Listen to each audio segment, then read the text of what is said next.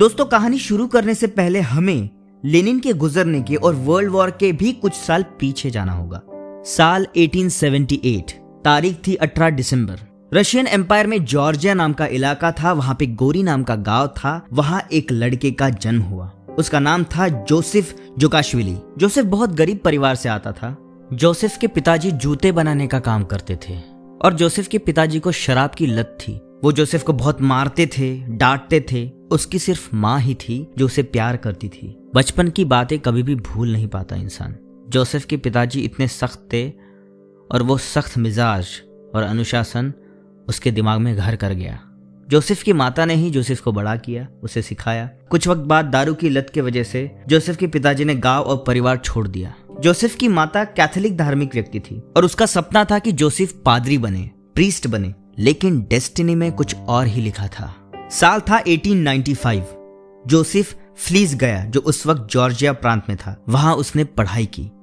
वहाँ पढ़ाई के वक्त उसने कार्ल मार्क्स और लेनिन के किताबें पढ़ी, उनके विचारों को पढ़ा और कम्युनिस्ट विचार से प्रभावित हो गया। दोस्तों, जितने भी डिक्टेटर्स हुए, उनका रीडिंग बहुत अच्छा था। आप ये मत सोचिए, अगर डिक्टेटर है तो वो इंटेलेक्ट नहीं होंगे। उनको सभी आइडियोलॉजीज पता थी और वो रेगुलरली रीडिंग और राइटिंग करते थे। 1899 1899 में जोसेफ ने Russian Marxist political party join की। वहाँ वो अलग अलग प्रोटेस्ट ऑर्गेनाइज करता था और कई बार वो जेल चले गया अरेस्ट हुआ। उसे 1902 के बाद साइबेरिया प्रांत में तड़ीपार भी किया गया। 1902 से लेकर 1913 तक उसे छह बार अरेस्ट किया गया जोसेफ बहुत सख्त मिजाज का था और गन पॉइंट पे फंड जमा करता था। बिना डरे उसे जो चाहिए, वो वायलेंस के दम पे हासिल करता था। जब पहली बार लेनिन जोसेफ जुगाशविली को मिला, तब लेनिन को उसकी लीडरशिप की खूबियाँ दिखी। और लेनिन का ये मानना था कि जोसेफ ये जो लड़का है, ये ये बहुत बड़ा लीडर बनेगा। लेकिन ये व्यक्ति देश का प्रतिनिधित्व नहीं करना चाहिए। लेकिन उसके काम पूरे करने की क्षमता लीडरशिप बात करने का ढंग, लोगों के साथ जुड़ने का ढंग, लोगों के ऊपर प्रभाव ढालने का ढंग बहुत ही अलग था, बहुत ही निराला था और बहुत ही उत्तम था।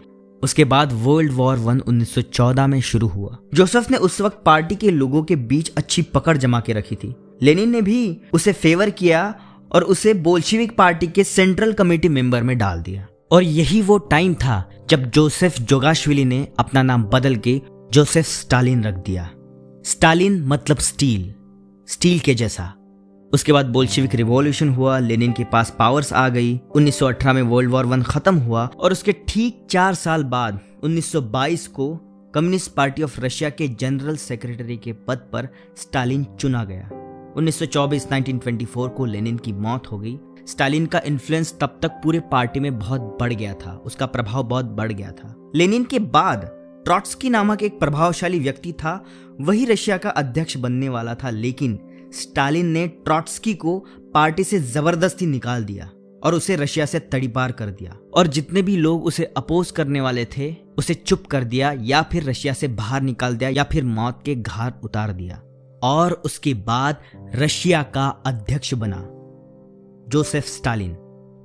कम्युनिस्ट पार्टी हो कि भी ये व्यक्ति डिक्टेटर जैसा काम करता था। वो ज़बरदस्ती सोशलिज्म पूरे रशिया में थोपना चाहता था। जो भी व्यक्ति उसकी विचारधारा के अपोजिट जाता था या फिर उसके विरुद्ध रिवोल्ट करता था, वो उसे वायलेंस से दबाता था या फिर उसे मौत के घाट उतार देता था। दोस्तों, उस जमाने में कम्युनिस्ट पार्टी ने गुलाग स्कैम्स की स्थापना की थी। बहुत सारे क्रिमिनल्स को और जो कम्युनिस्ट विचारधारा के अपोजिट है, उनको रखा जाता था। उनके साथ बहुत ही बुरा व्यवहार होता था। बहुत सारे कैदियों की बहुत खराब हालत होती थी। गुलाग्स बहुत ही कोल्ड रीजन में एस्टेब्लिश होता था, जहाँ पे खाना रहना कपड़े अच्छे से नहीं दिए जाते थे। सख्त मजूरी की जाती थी। और वहाँ पे महिला और पुरुषों को एक ही जगह रखा जाता था, जिसके वजह से महिलाओं पे बलात्कार के प्रमाण भी बढ़ गए थे।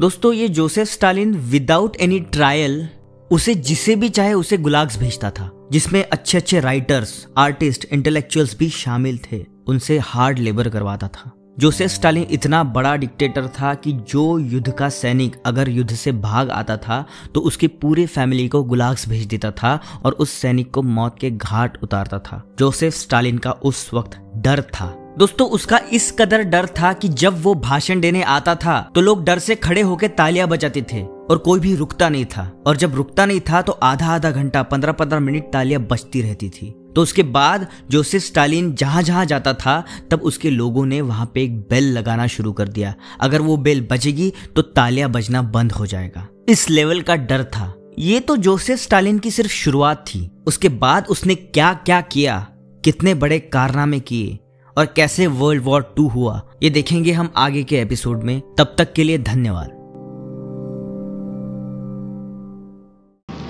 Немецкие захватчики хотят иметь истребительную войну с народом СССР. Что же, если немцы хотят иметь истребительную войну, они ее получат.